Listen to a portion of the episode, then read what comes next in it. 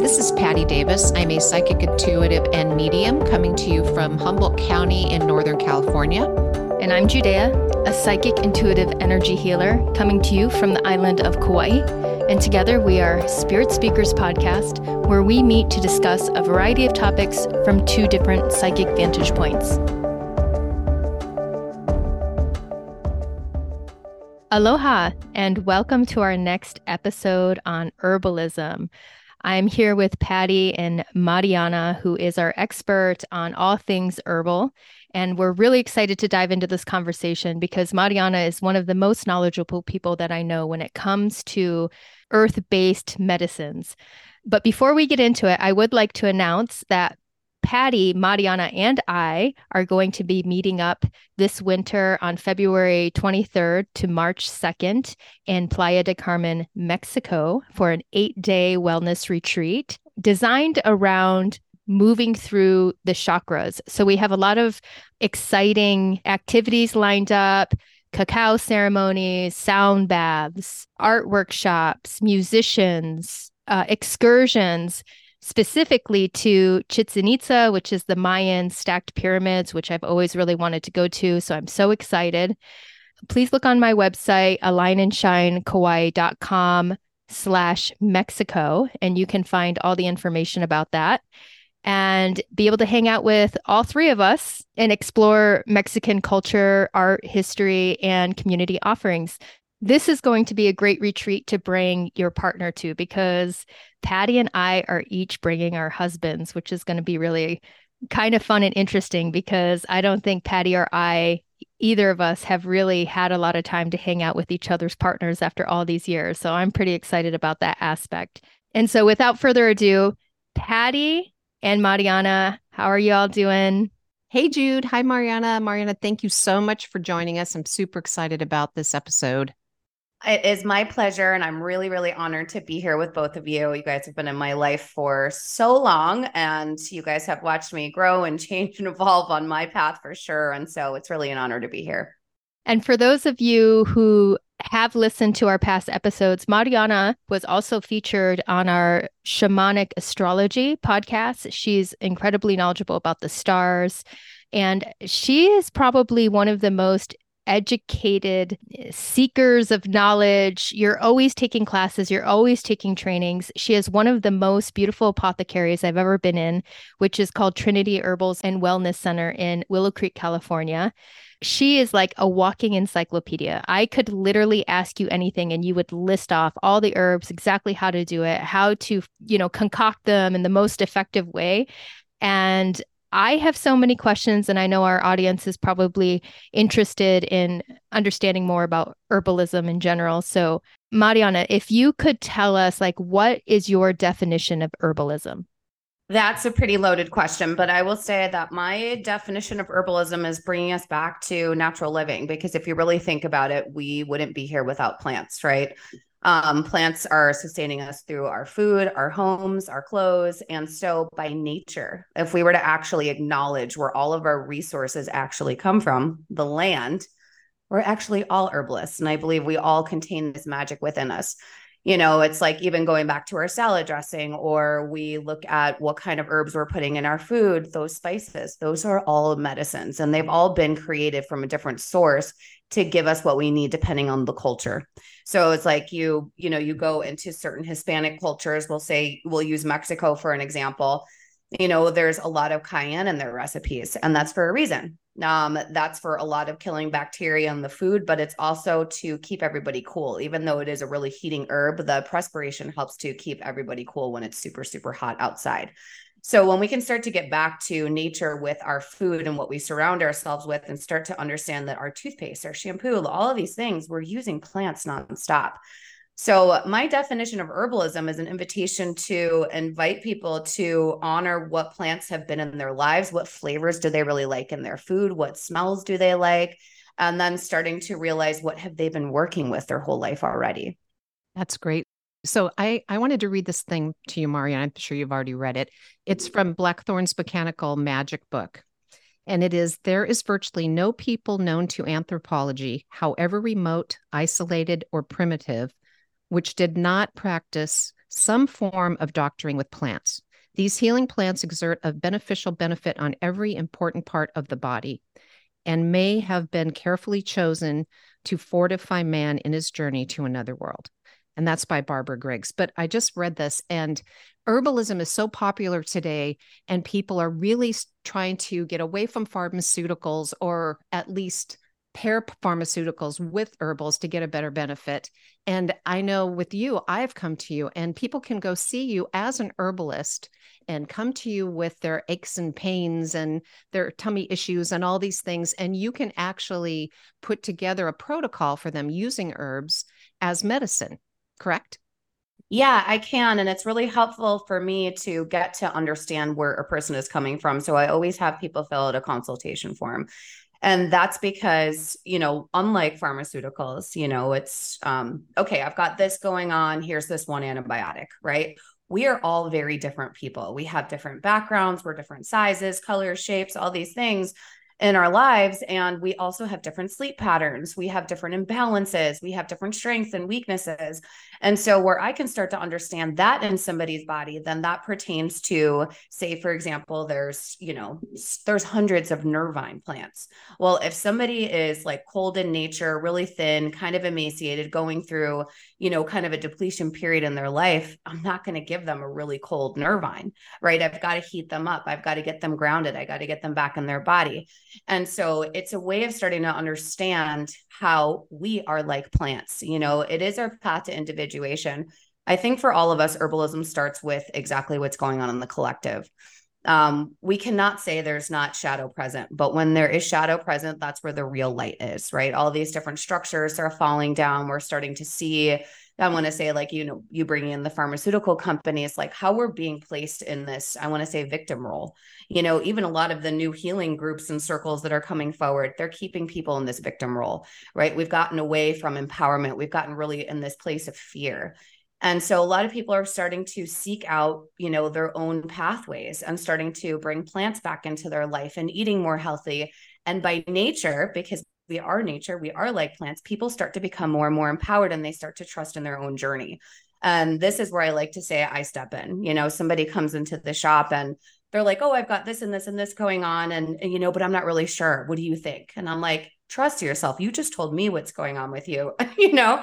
Um and so it's really kind of fun to dive into people in terms of exactly what's going on and how we can target to bring the the body back into balance and harmony. But as far as this path of individuation where we start to i want to say be like plants and really descend into that dark that dark place within ourselves right? We have to go into this place and it's like we return back to our original seed. Like what did we come here to do? What was our mission? Where did we get distracted? Where did these aches and pains actually start to originate and we then we can start to grow and change and evolve and come into this like you know bigger flower i want to say. And this is an example i use with plants all the time and with people which we have not done for ourselves including myself. You know i always say you don't see calendula looking at lavender like oh god i wish i was tall and thin and purple and you know what i mean? It's like plants shine in their gifts and we're supposed to do the same and um and i feel like this is what's starting to step back in as to a collective like going back to seed people. You know everything is based on seeds and roots and shoots and flowers the moon cycle the sun cycle. And so um you know this you know aspect of herbalism that i feel like is really stepping in is is calling us back to our true nature. Well i would say nowadays that people have really lost their faith and just working with the raw element, just the plant itself. In your experience, how effective? Obviously, I'm going to think that you think it's very effective because you've dedicated your life to it. But like in comparison to like modern medicine, like how could you compare?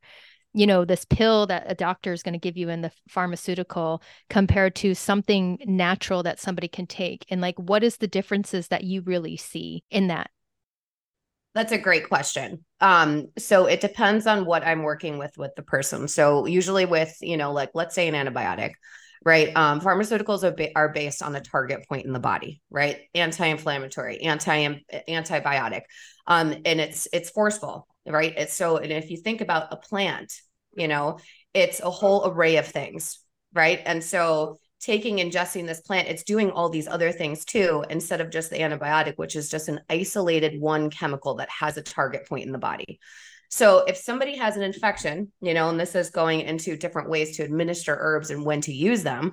If somebody has an infection, I'm going to use a tincture. And why am I going to use a tincture? Because the tincture goes straight into the bloodstream. So I need something that's fast acting and that's going to hit it hard. So we use tincture if somebody is working with a chronic illness that I need to build them up, then I'm going to use capsules. I'm going to use powder. I'm going to use tea because that's going to go all the way into the digestive tract and then go through the blood and start to integrate the body. But that takes time. And so there's different methods of using things. And so, as far as effectiveness, depending on what's going on with the person, First and foremost, I start with food because food is the one thing that we're putting in our bodies all the time. And so I start to empower people with what it is that they're eating. And I never take anything away. I start to add things so that they, really have no room for the for the other things, you know, or it starts to become decreased. I start to change their palate, their flavor, and they start, you know, introducing them to different kinds of spices they can add to their food. And then through that process, I start to make a regimen that's palatable and easy for them to use. And so I use a combination of things. I, I will some most of the time add a tincture so I get that boost into the blood. So I use that as a transport carrier for whatever capsules and teas or other things that I'm using, and then start to working with with the emotional body later on. But I like to empower people by seeing their so they can see their physical effects before I start to work into the subtle bodies. Thank you, Marianne. That was great. And I have a question. When we are using herbs for medicine, does it take a little bit longer? It seems to me like sometimes popping a pill, we might see a difference or a shift in something immediately. Where with herbalism, it's something that might take a little bit longer. It's something that we may need to be a little bit more disciplined with because it's working deeper. Like you said, rather than going straight to the symptoms, it's working with our entire system, our body. Is that is that true? Do we need to be a little more patient? It depends on what you're working with. Um, to be honest with you, I would say no. Um, and the reason why I say no is because, again, depending on what we're working with, I, like I tend to use small doses more frequently through the day. So I'm going to hammer something. If I know what's going on with somebody and I know what I need to do, I'm going to go in there, you know? And so, what I'm going to say to that, instead of taking one pill, you might be on seven doses a day, right? But you're going to get the same exact effect. Um, now, as far as something working systematically and going deeper in the tissue, say somebody has a chronic thing or they've been working on something for the last year and say they're on this medication, the word discipline is really interesting because our culture has really gotten used to, I want to say, the miracle pill. Right. They don't want to change their diet. They don't want to change their lifestyle style. They don't want to change anything. They just want to take something and have something go away and then you start to see that the i want to say the waterfall of pharmaceuticals start to come in right? They start taking this for this and then this goes wrong so then they have to start taking this and then you know and then they can't sleep and then they're on a you know some sleep med and then you know this happens and then pretty soon they wake up like you know 3 years later and they're on seven pills you know and that's a very very common thing and so already there, now we've construed this whole disempowered system because they never understood, or even I want to say, you know, were empowered to understand what was going on with their body in the first place. And it could have been something really simple like a food allergy, you know? Um, and so to, you know, go back and rewind and answer that question from the top, I always start people with a 10 day, really simple diet. And 99% of the time, I kid you not, I find something that they shouldn't be eating. And within, I give it 10 days, they're like, oh my God, I cannot believe it. I'm a totally different person. And then a lot of people that are really reluctant to change their lifestyles, you know, will, you know, be like, oh, I'm feeling better. And they'll stop seeing me, which I, I try to empower people that I am not like, you know, you don't need to continue to see me you know like i want to empower you through your food what it is you're eating what it is you're taking and then you get to the point where you start to dose yourself when you need it you know and that's the way that it should be. It's like we start to familiarize what our imbalances are so when you feel out of whack now you know what to do. You don't you don't need me you know i just helped you to see your own personal you know i want to say discipline that word of where what we needed to do to be back in balance and harmony and so a lot of times people will go back and say, you know, start eating nightshades or something, you know, or want to go out to dinner or something like that. And then for three days, they can't get out of bed, you know, and they're like, oh my gosh, you know, this really hit me harder this time. And so that word discipline is really interesting because it brings us back to balance, you know, but in order to find that balance, well, we have to go off balance, right? And that that word balance and discipline, I think, is always changing throughout our lives. Does that answer the question? That does. I yeah, I got a tincture from um, the local herb store, and they're like, okay, take this four times a day, and it's going to take a while, but it's going to work. Like, don't be lazy. You know, like you got to do it. So, uh, so that's why I was curious about that. And then, so is herbalism and nutrition do they work hand in hand? I think 100% because, you know, going back to food, our spices, you know, that is herbalism already. You know, there's a reason why we mix oil and vinegar on a salad. You know, the vinegar breaks down the, you know, the chlorophyll so we can actually absorb it, including all the the B vitamins, the manganese, chlorophyll, all things like that. And then the oil is what helps the tissues to absorb it. And a lot of people don't know that you know and so all the time we're using salad dressing and we don't know why right? Or it's like you know you see olive oil and lemon juice. It's the it's the same thing and so I want to say, in terms of nutrition, it all started with herbalism. You know, there's a reason why all these spice mixes we've been using for so long. And now we call them um, chili spice mix, you know, taco seasoning, uh, Mexican seasoning, you know, all these different things. But there's there's a method to it all, you know, and that's originally where we where we had our medicine was our food, but because it's something that we put in our bodies multiple times a day. Fascinating. Yeah, that's super interesting to think that different cultures are geared towards using specific ingredients, maybe depending on like what kind of ailments or issues that were surrounding. It just makes me curious as to like what they were combating or what they were trying to bring into balance with their style of eating. Yeah, exactly. And it's like really honoring the land that we live on. You know, like for example, here in California, you know, and Judy, you know, we used to live on the coast and Patty, you're there. It's like, what's the most thing that we have? Is respiratory and fungus. That's the whole forest is respiratory and antifungals. You know, it's and so it's really amazing. And so, like out here, you know, I'm inland. What do we have? We have tons of poison oak. What grows right next to poison oak? All the plants you need to cure poison oak.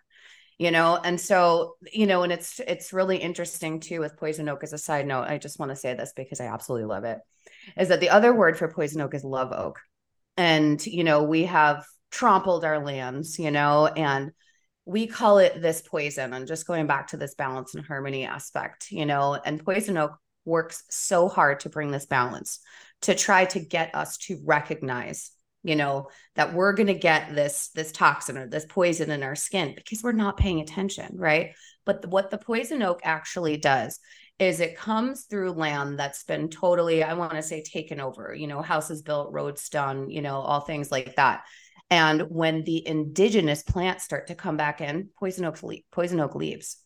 And so it's a love of the forest. It doesn't take over. It's actually not an invasive, but it invades places that's been disrupted. And I absolutely love that about the plant. And it's really given me another another regard and respect for, I want to say, the way that we need to start paying attention to the land that we're living on and going back to just different cultures and things, you know, it's it's really something you know it's um you know honoring our our bloodlines you know honoring the land that we came from but also honoring where we are today. And it helps us to build those kinds of surroundings. And so it's really interesting for people that i want to say travel a lot and things like that or you know say you have a period of time in your life you know watch what you're craving. And you know and look it up. Like the other day um or last week i had a pretty bad stomach flu and i don't know who craves walnuts in the middle of a stomach flu okay? And so i'm like i'm like there is there's got to be something to this you know? And so i immediately get on my phone and i'm like what is the magical and lore of a walnut? you know and and i'm like i kid you not like my mouth was like salivating for walnut you know? and so i get up and I start like reading all these protective um, protective forces, which I felt like I really needed. But I'm also in a great time of change in my life and how it just brings that like that that protective shell around you. And if you look at a walnut, it looks like a brain. And it's like me getting through these like new, I want to say new neural pathways that are coming in and me breaking out of old belief patterns. And, you know, and my head's just like, wow. And so I go into my pantry and I have hundreds of tinctures. I go into my pantry and I immediately pick up the walnut tincture. It had dust all over it. I haven't touched it in years and um, it was like just fully guided to to walnut and i i've been taking it and i have completely turned around. And so i just invite people to pay attention to what it is that they're craving. Like you maybe you wake up and you're like oh my gosh i really need some celery. Go beyond the physical aspect. Everybody's got a phone now. Google magic of celery. And then because you know everything starts to manifest spiritually before it comes through the body physically. And so if something is coming into our subconscious, now is the time we need to start to pay attention because the earth is calling us back, but our bodies have never left. We've just become like disembodied, right? We've like given so much power to the mind, which is what the walnut really was telling me.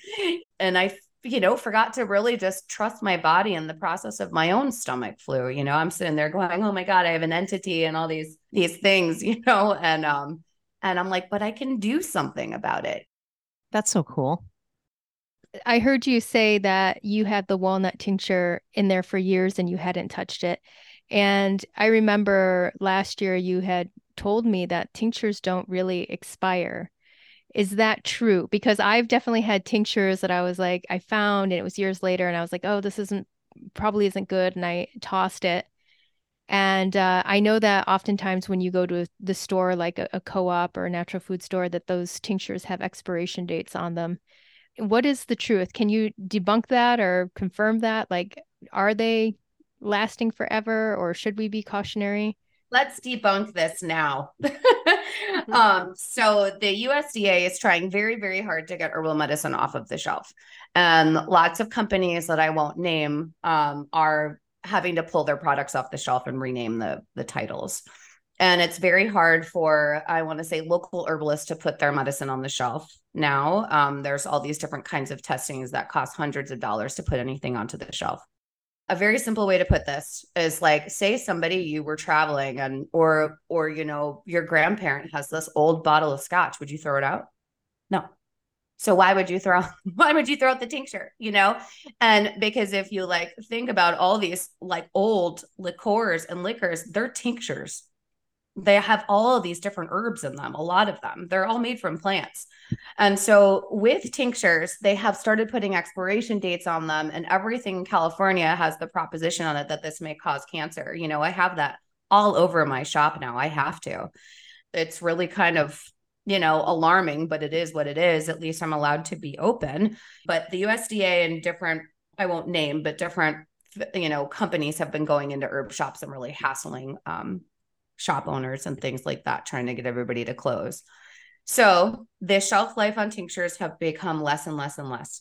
But a tincture is good for I I believe indefinitely. Um, it depends on the herb. Like, I mean, if you open it up and there's, you know, something on top, I mean, I would say an alcohol tincture is never going to go bad. You know, 30 years would probably be the, you know, the minimum I would put on something. Same with the glycerite, honey. I mean, honey was found in the tombs of of Egyptians, you know, and still good. So it just depends on what you're using. And also it depends on how the tincture is made.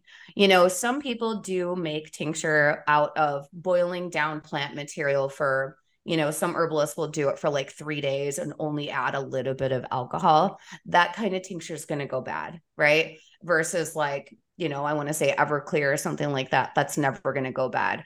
And so, also depending on the plant, did you use fresh plant or dry plant? You know, those things might matter if you've got water in there, but using alcohol based tinctures, I don't believe that they go bad. And as far as shelf stability of plants in general, leaves and flowers usually up to a year, and roots and berries up to three years shelf stable you know and just keep them in a in a cool dry place all oils just like the oils we have on our shelf always check for rancidity but if you have a great oil that you absolutely love that somebody gave you just put it in the fridge they last forever i hope that answers the question because it's a you know it's a really it's a really important question to know because it's like we've got all this great medicine and, and it happens to me at the shop all the time. I have to acknowledge what the expiration date says, and they're not bad. I give them away as samples or put a heavy discount on the shelf or use them when I need to and things like that.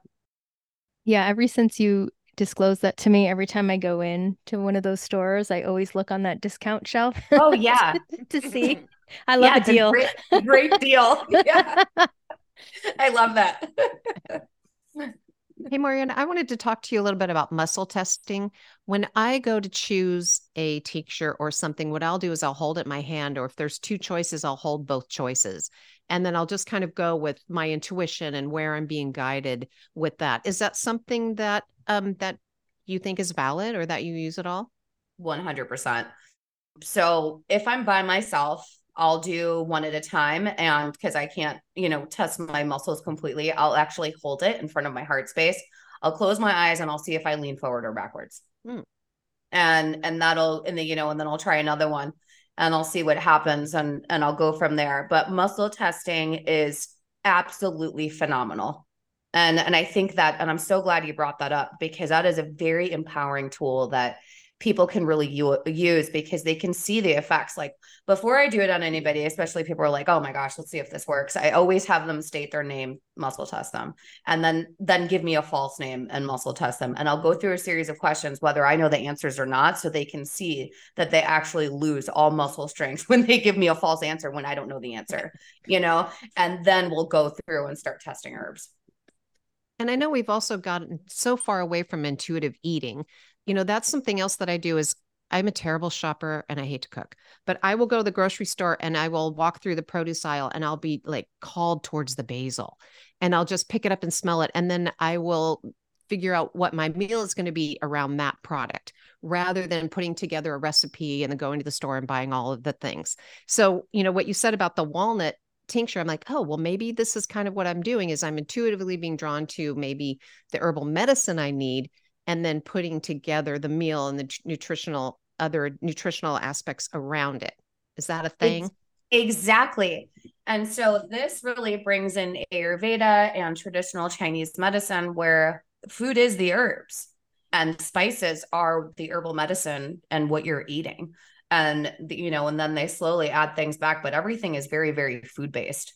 And so that is exactly where we need to be at. And that's what I was saying is pay attention to your cravings and what is your body calling you to ask? And this is where we can start to have some fun with it like for you basil. And so looking up the lore and i always say with books with herbalism yes books are great but to go through a few references see what resonates with you and take what resonates and leave the rest because this is about your own personal connection, your own personal calling, your own personal body. That's someone else's perspective, right?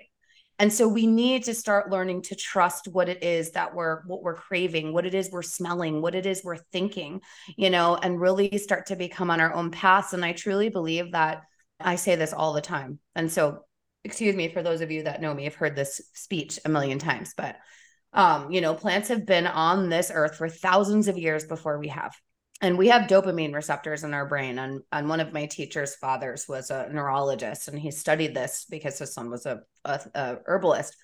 And he was like, you know, what is the point of having these dopamine receptors if, you know, the byproduct is is horrible? And if you think about a lot of our stream of, of addiction or even like mental cycles and stuff like that, we need those dopamine hits. You know what I mean? And so it is said that we have dopamine receptors because it's the way that plants communicate through the brain.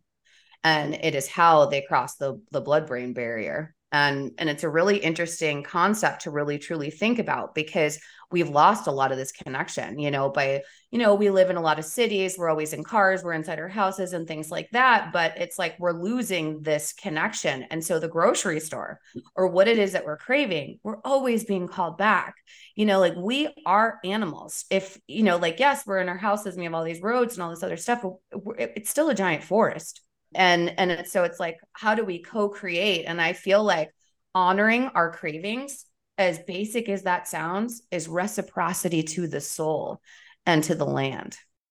A question that comes to mind is you know in your experience do you think that the majority of people are coming in for herbal remedies based on like oh something's going on with me right now and i need like something to get me through it or help heal me. Or is herbalism oftentimes used as like maintenance and upkeep like something that people are just like like a supplement like when you're taking your vitamins like something to just kind of keep the system functioning and flowing to to its best ability I think the people that have been using herbs for a little while longer will use it in supplement form. People that have something going on or people that haven't been using herbs for that long but are looking for a natural outlet. And that is a really interesting question because what I noticed during COVID, so, you know, I own, you know, an herb shop in a pretty small rural community and a lot of people had never even been into the shop you know and it was the first time ever people were coming in and not coming in because they were sick they were coming in because they wanted to learn about preventative medicine, right? We had this big mm-hmm. fear thing, but also like well, going back to what I was saying at the beginning of our, our conversation is the shadow comes in, there's a lot of light too, right? And so it's like, oh, I can do something about this. I can protect myself.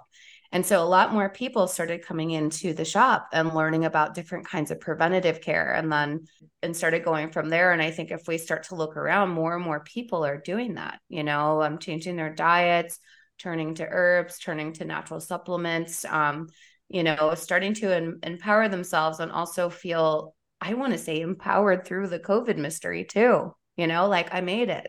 You know, mm-hmm. um, and so it's it's brought some all these other different things to it. But I think to answer that question, I think it's both because I think when somebody starts to come in and they're like, hey, I got to get through this, they see that it works. And then they start to realize what they need for maintenance. Do you have like a of of all the herbs that you work with, do you have one that you are like this one is like a powerhouse? You know, I'm sure there's many of them, but do you have like a couple that you could name that you're like these are like the quintessential? I think I would need a category. I do have like a pocket full of those herbs, you know, for myself, but you okay. know, I have my own personal imbalances for me, like I don't like taking any kind of medicines. I don't like taking Tylenol or ibuprofen specifically, which is this easy grab. You know, you have a headache, you have a little aches, a little pains, and you can grab it. I rather almost just sit through discomfort than take that for some reason, even though it gives me relief. What would you recommend for somebody who would normally go for that medication? To experience relief in the body, I normally go for homeopathic arnica homeopathics are really interesting because you know supplements or herbs a lot of times even our food and antibiotics were you know treating the force right? Like it's like okay i have inflammation i need an anti-inflammatory right? They're opposing forces. When we use a homeopathic it's like treats like. So um you know if you were to go into the forest and make yourself some arnica tea you'd probably blow up like a balloon and like complete inflammation and complete pain. And so when you take it homeopathically, it's like treats like. And so it brings you the pain relief that you actually need in the moment. And if somebody is feverish, I tend to use very, very hot tea of yarrow and lemon balm to bring the circulation to the top of the skin so the skin barrier can release the fever that way you know and it's really interesting that you brought up the the tylenol example and that you you know would prefer to not take it because biologically that's an that's an intuitive resource on your end. Febrile seizures are real and that's another thing. We always suppress things right? That's the pharmaceutical nation. Suppression suppression suppression. It's like for some reason we fear the surrender of our own body because we have no trust in it you know, it's like, oh my God, my kid has a fever. I automatically got to go get Tylenol. Um, I have a fever. I need to barrel through this. I'm just going to go get, um, you know, aspirin or whatever and just get on with my day. I don't have time for this. And so the suppression actually prolongs whatever is happening in the body. Your body has is not working its natural process. Like using that fever as, and as an example, we get a fever for a reason our body is working very hard to create an environment that is not sustainable for the virus or bacteria, whatever it is that we're fighting. And so it creates a very strong immune system for us to be able to go through these processes. And the way that evolution has worked on this planet is through viruses and bacteria. And we are not excluded. Mm-hmm. And that is what I want to say is like using the like treats like and using plants to boost our own capabilities to actually go through the process. And so it's not going to eliminate it, you know, unless it's bacteria, that's different. But as far as a virus, because viruses you can't kill, they're active or de- you, you they're either active or they're not. And so when we get something and we use like herbs, it just shortens the duration and it eases the pain. If you use aspirin or Tylenol, it eases the pain and lengthens the duration. Wow, interesting. When you were using the term to use it homeopathically, can you explain that?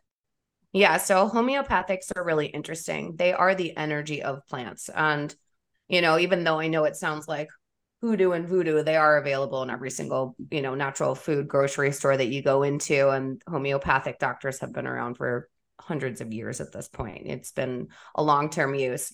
And so I would say the the stronger it's diluted, and that's the by the number you'll see on the bottle it's actually stronger medicine. So imagine it this way um, say i brew a cup of tea and i've got 10 jars right? The first jar is the one brewed cup of tea just regular tea and the next nine jars next to it are filled with water. So now i'm going to take a dropper and i'm going to take one drop of the tea and put it into jar number two. Now jar number two is filled with water and has one drop of that tea now I'm going to take one drop of that and put it in the next one, and so on. Then you make your homeopathic at that point, and they're usually in sugar pills. And so you don't touch them because it imbalances the harmony of the energetics that are in there. And with homeopathics, it's nothing in the mouth besides water 20 minutes before and 20 minutes after because your energetic body is synchronizing with the energy of the plant. And that's how it's able to come in. It recognizes that you are the same. It's the like treats like. And so it does this on a very, very minuscule thing on the body. It's like, you know, going back to like nano research almost, if you want to put it that way. You know, and once it starts to harbor in that way, it's pretty incredible. Marianna, I have a question. I've used the homeopathic arnica for like when I broke my ankle because it, it really helped me with the pain for that. If you are needing something for like a headache, like something kind of instantaneously that's going to really help. Would that work for this as well? Because I've had some, I have a terrible horror story about Advil. And so I stay away from it as much as I can. But sometimes if you have a headache and you just need to go to work.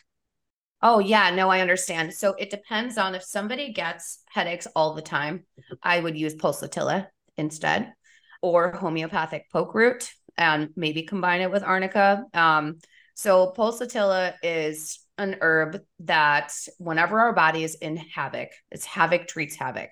So, like, say somebody is just, you know, kind of like off balance or they're not sure why they're getting the headaches or whatever it is, pulsatilla actually helps to calm that whole state down and starts to go up through the thalamus gland where all the signals start to come down through the body. So, it helps to stab- stabilize from the top.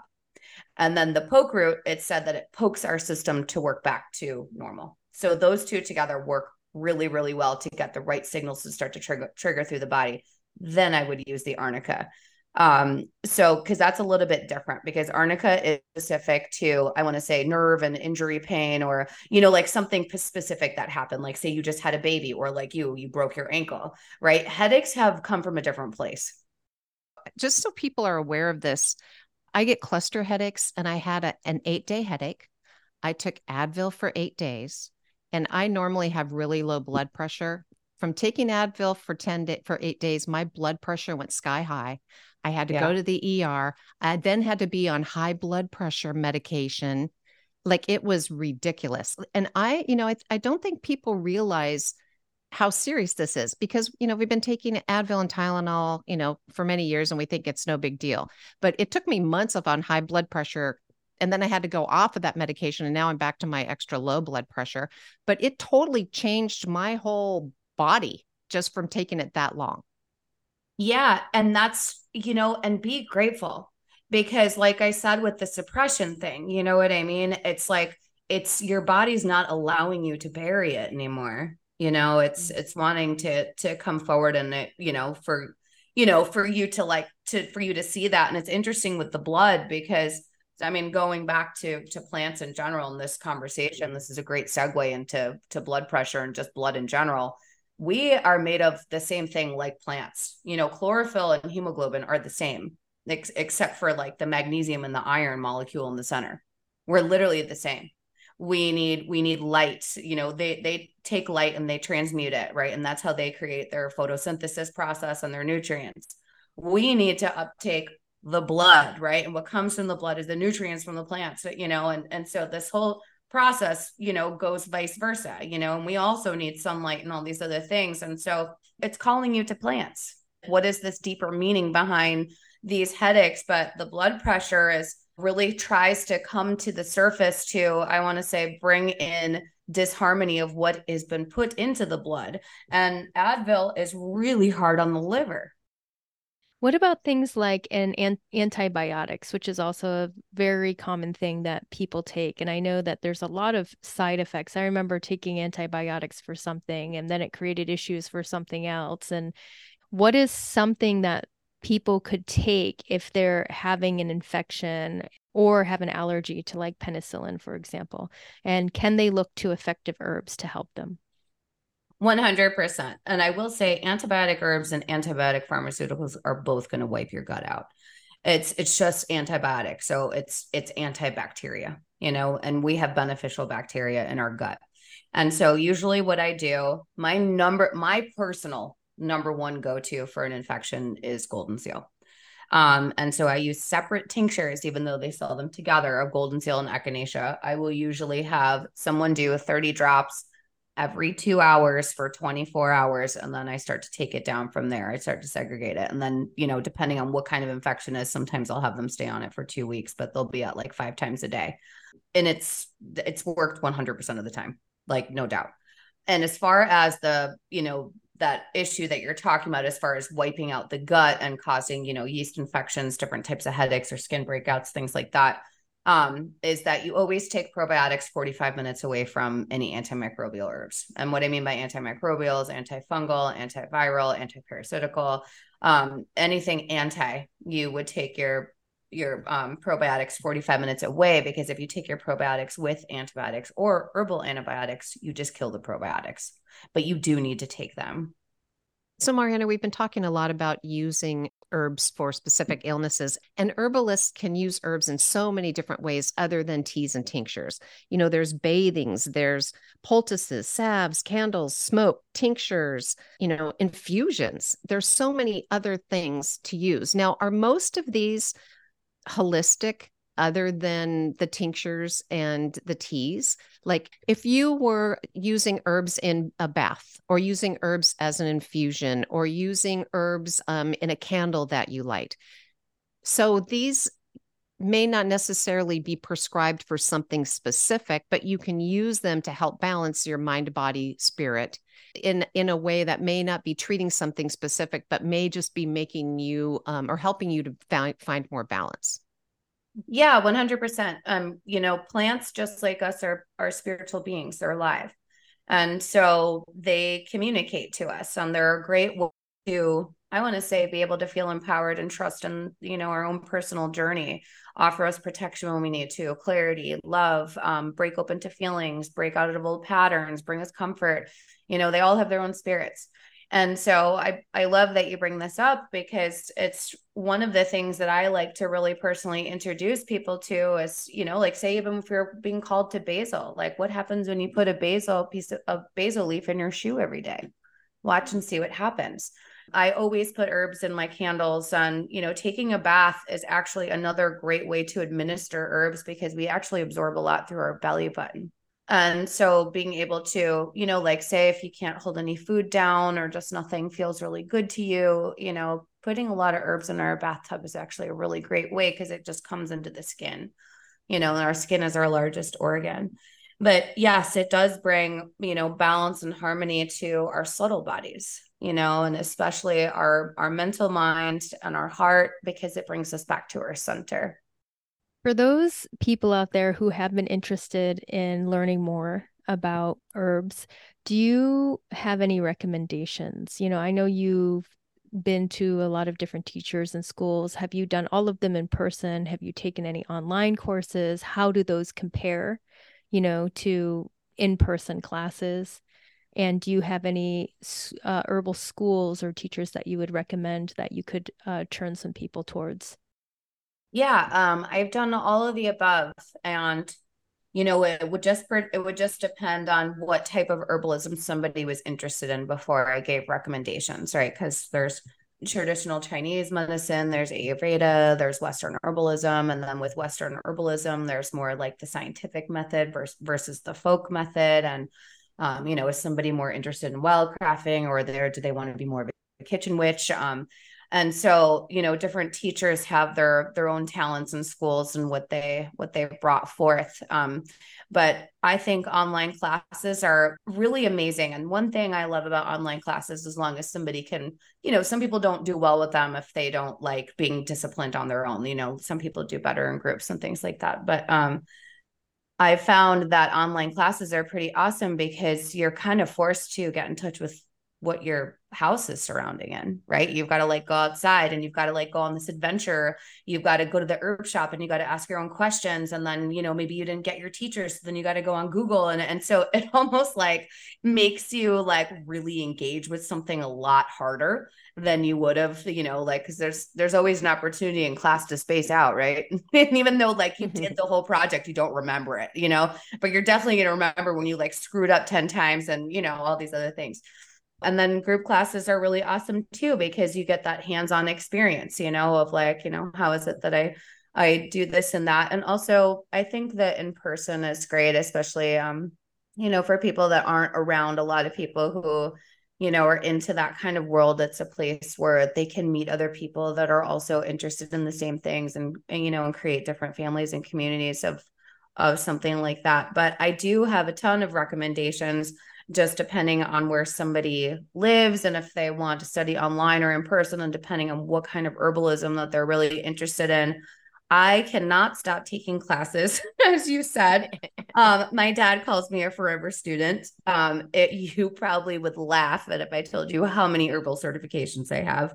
And for me, I haven't been after this certification. So I, I'm like you said, Jude, at the beginning, I'm I'm after the knowledge and the connection and you know and as personally as I'm growing and changing and evolving so so are my passions you know? And so I I go in and out of different things as to personally what am I connecting to? Like for example like I mean I went through a whole left field with walnut the other day you know? So um so the one and I'll you know I think a great reference is Matthew Wood. And it's, uh, you know, and Matthew Wood, School of Herbalism, he has a whole website.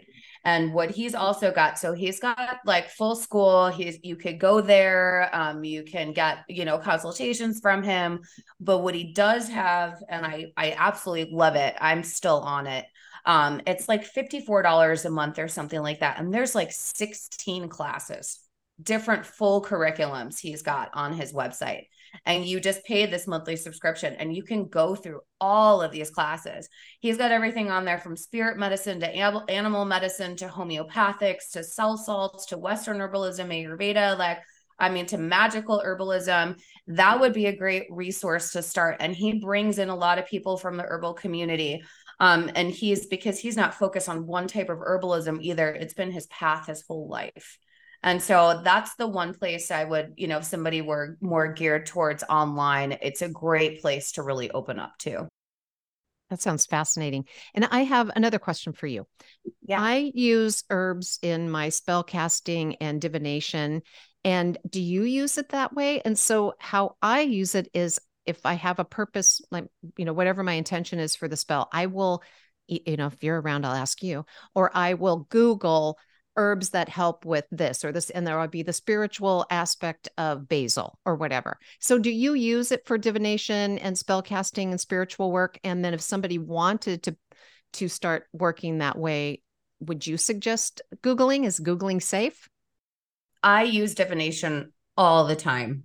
And i do think that google is safe because i think you know, when we start to Google something like, you know, going back to like, okay, I've got to do a banishing spell, or, you know, I feel like this plant is coming to me, you know, like you were saying, like basil or something, you know, you start to Google and you start to, you know, like look up several websites and see what resonates with you. And then you can take it from there and start to build other things on there and say, you know, you find a website and it's like, oh, basil works really well with cinnamon or whatever, depending on what you're doing but I do think it's safe because I think everything is trial and error, you know. But I think it's a great segue to, I mean, Google's awesome. It's like, you know, to be empowered through seeing other people's um, rituals and to try them at home. Yeah, And I always tell people when they're Googling, sometimes you can Google things and get two different versions. And then exactly. I always say, go with whatever feels right to you or whatever speaks to you of those those options. And I think that's how, you know, in general, how divination works. It's like, you know, looking at different cultures, also looking at, you know, going back to witchcraft. We used plants that were around us. Um, ancestors used plants that were growing in the wild. And so it's like, where, what land are you on right now? It's taking use of, there's different ways in divination to use different plants. You know, that, I mean, one plant is used all over the world and they use it much differently you know like even hibiscus like there's traditions in japan and hawaii and you know and they all have different symbolism to go with. And so that's why i always like encourage people to read all the different ones and see what resonates and what that calling personally is is for them. And then they can start to kind of expand on it because it's like you can take one attribute of a plant and then start to really expand and build on it and start to see wherever else it fits in in your life. And what about foraging so foraging can be tricky. I would really, in my heart, want to recommend the plant apps, but they're not always right. Um, I always recommend Peterson Field Guides because they're great. And there's, you know, we only have a couple really deadly plants, but many are, you know, can be toxic. But I think foraging is a great option. And maybe, you know, in order to start with that, is choosing some really safe plants and things that we have been using forever, like dandelion, you know, like something that you know. But I think foraging is a great idea and picking a really simple plant because it gets you into the woods and it gets you to see what that plant is surrounded by. It gets you to smell the fresh air, to hear some birds, to look at what water is around, um, to connect into the nature of that living being, to see its environment and why you're being called there let's say like you know i feel inspired now. I'm like wow i live in the tropics. There's so many mm. plants out here. I could probably be putting a little more effort in preserving some of these medicines that are around me. And i'm thinking oh that'd be great. You have like a infinite shelf life of these tinctures. I mean are making tinctures that complicated?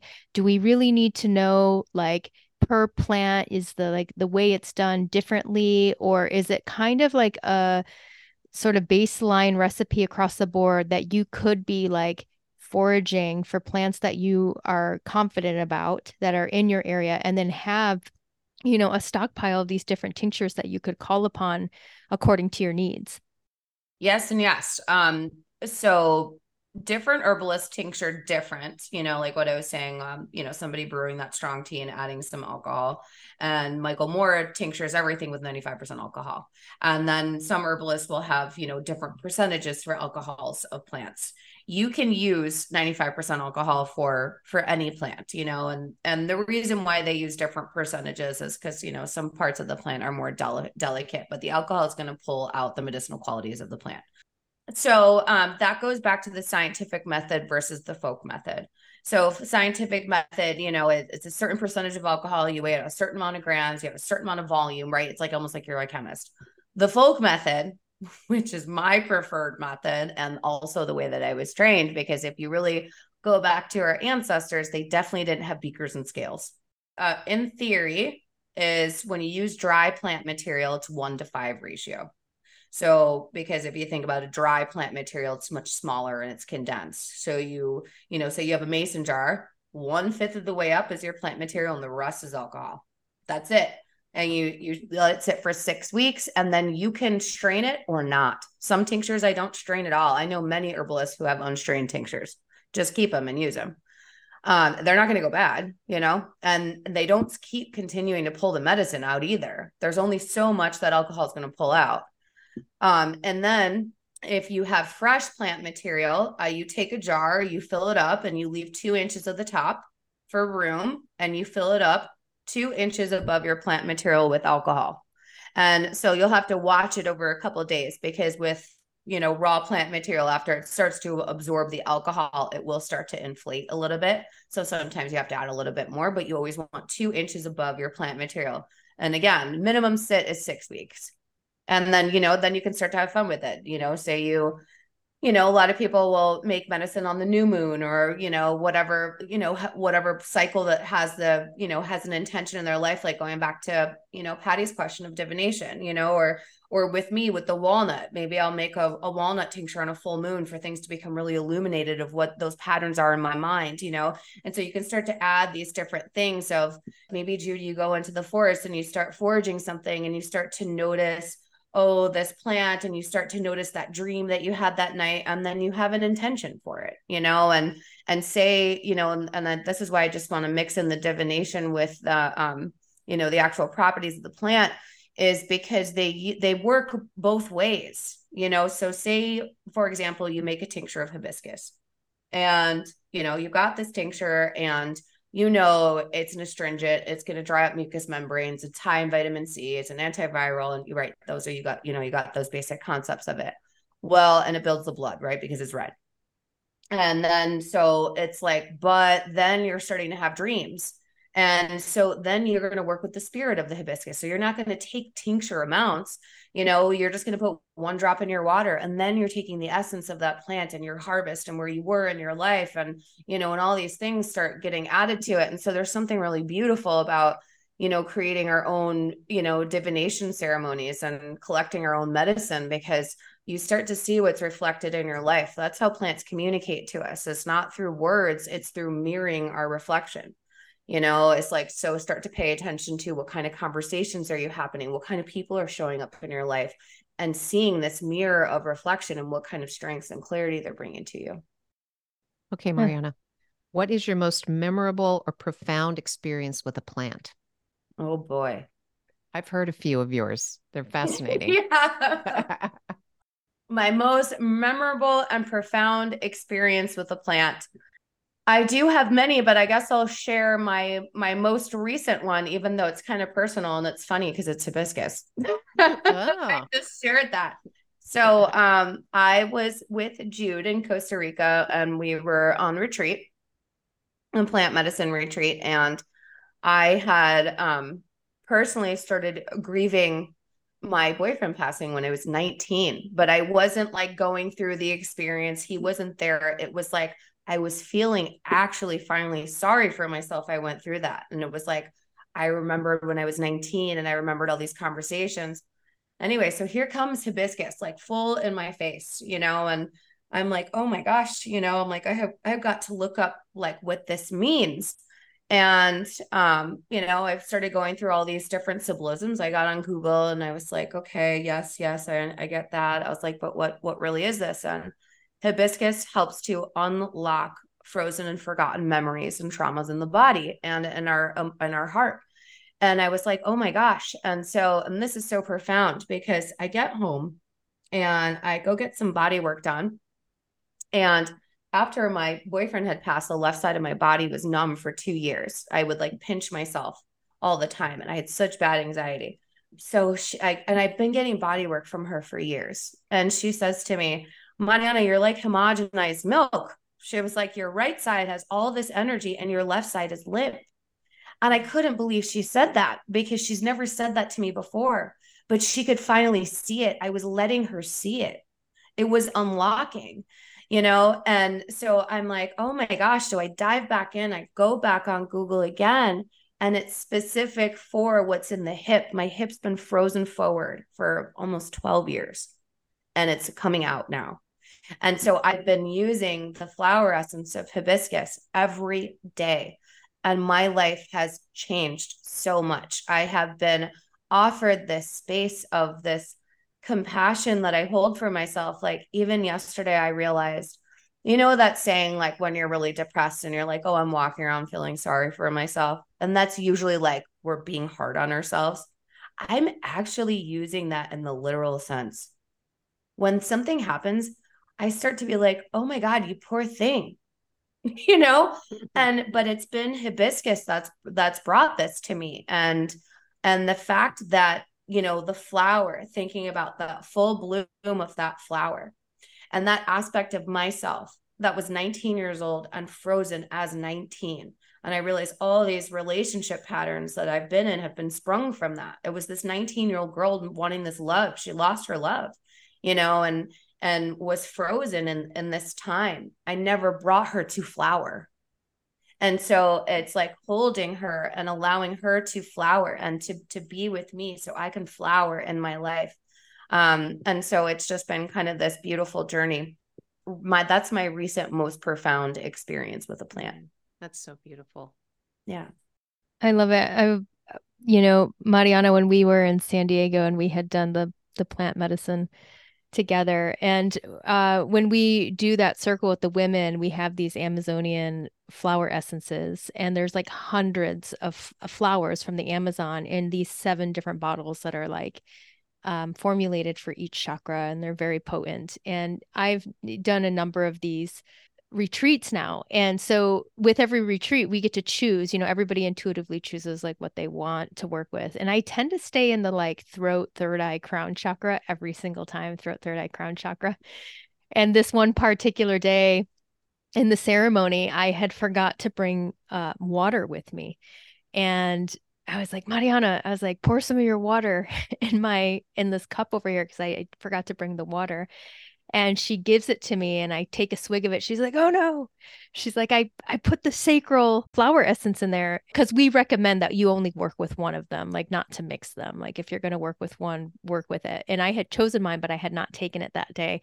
And I ended up drinking the sacral one and I ended up having this full sacral activation during the whole ceremony into the next day and we were just like cracking up about it. I was like that sacral uh, you know flower essence cracked me open you know because i would have never chosen it otherwise you know but it was the exact thing that i needed.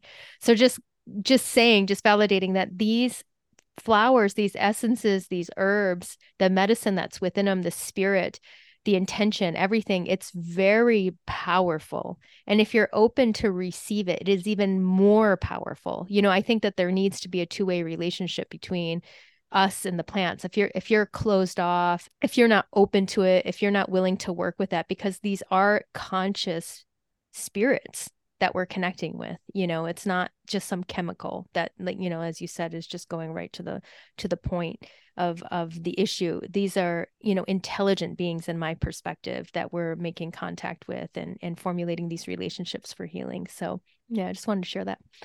No and thank you for sharing and and you know and i think that's a, such a really valid point in this this aspect of of receiving you know i think it's been hard for most people right you know to to receive and um you know and it's like to really ask you know is is my heart open and and sit with that question.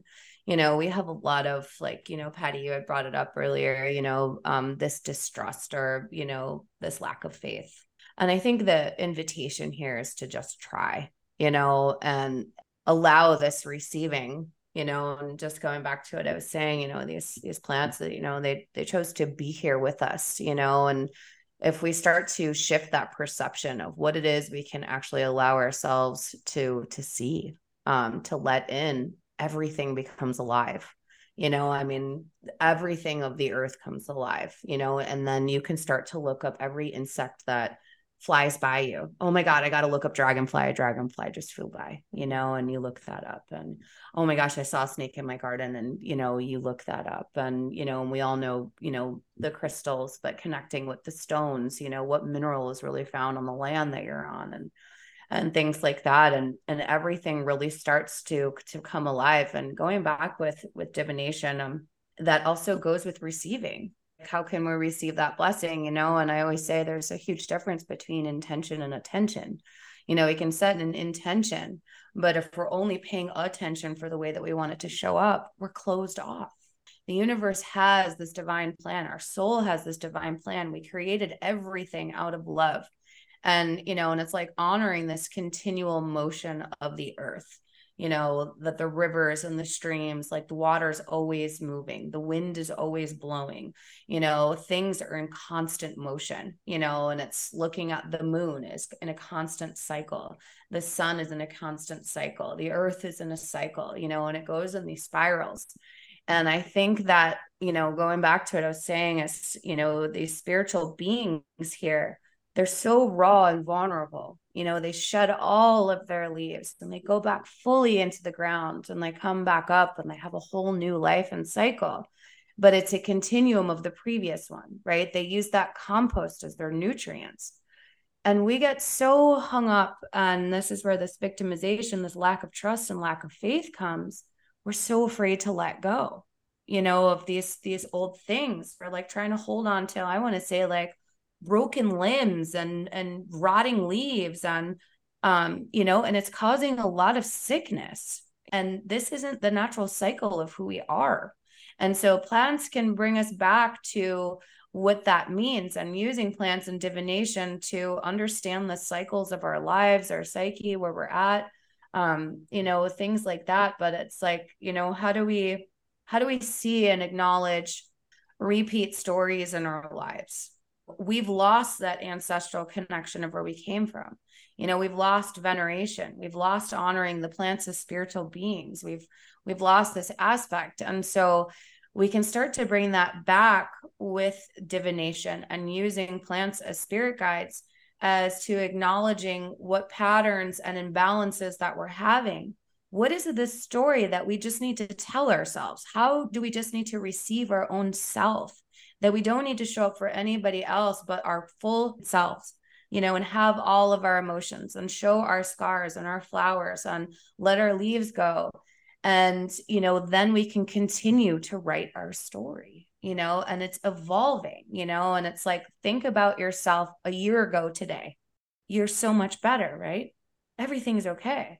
And so it's a way for, you know, these beings to remind us to continue to flower, to continue to be in the cycles of our lives and to really help us receive the love and beauty of what it means to be alive here in this dimension and connected to all you know, the underworld, the upper world, and the middle world. We navigate all three worlds every day. Beautiful. Thank you, Marianna. That that was so beautiful. You are such a knowledgeable, wise, talented, and spiritually connected woman. Um, your brain capacity blows my mind. you know, like you can just pull stuff up at at you know moments notice, and you're you're so connected. And it's just an honor to be your friend and such an honor to have you um, join us again and guest. Thank you so much. Yeah, Marianna, it's always amazing. I learned so much every single time, even if we're having just like a friendly conversation on a random day, you and I. And uh, what I think I love about you most is like how much you have sought out your understanding of so many different things if it's not the stars if it's the herbs if it's divination if it's you know the land your physical body and you have such a deep understanding of everything that you're able to thread all of these connections and make them all make sense. It's like you're always deciphering the enigma of the pattern and the code of this reality and it's just so interesting to hear you uh, talk and piece it all together. And uh, you bring so much to the table you know, even the events that we've been doing, and you coming in as a teacher, she teaches yoga and she does these astrology talks and brings in the tinctures and talks about the herbs, even bringing in breath work. So you have such a wide array of offerings. You're an awesome teacher and facilitator, and I highly recommend um, all of Marianna's offerings uh, to everybody out there. So, how can people reach you? I just want to say thank you both for that amazing uh, gratitude for me. I I'm really honored to be here.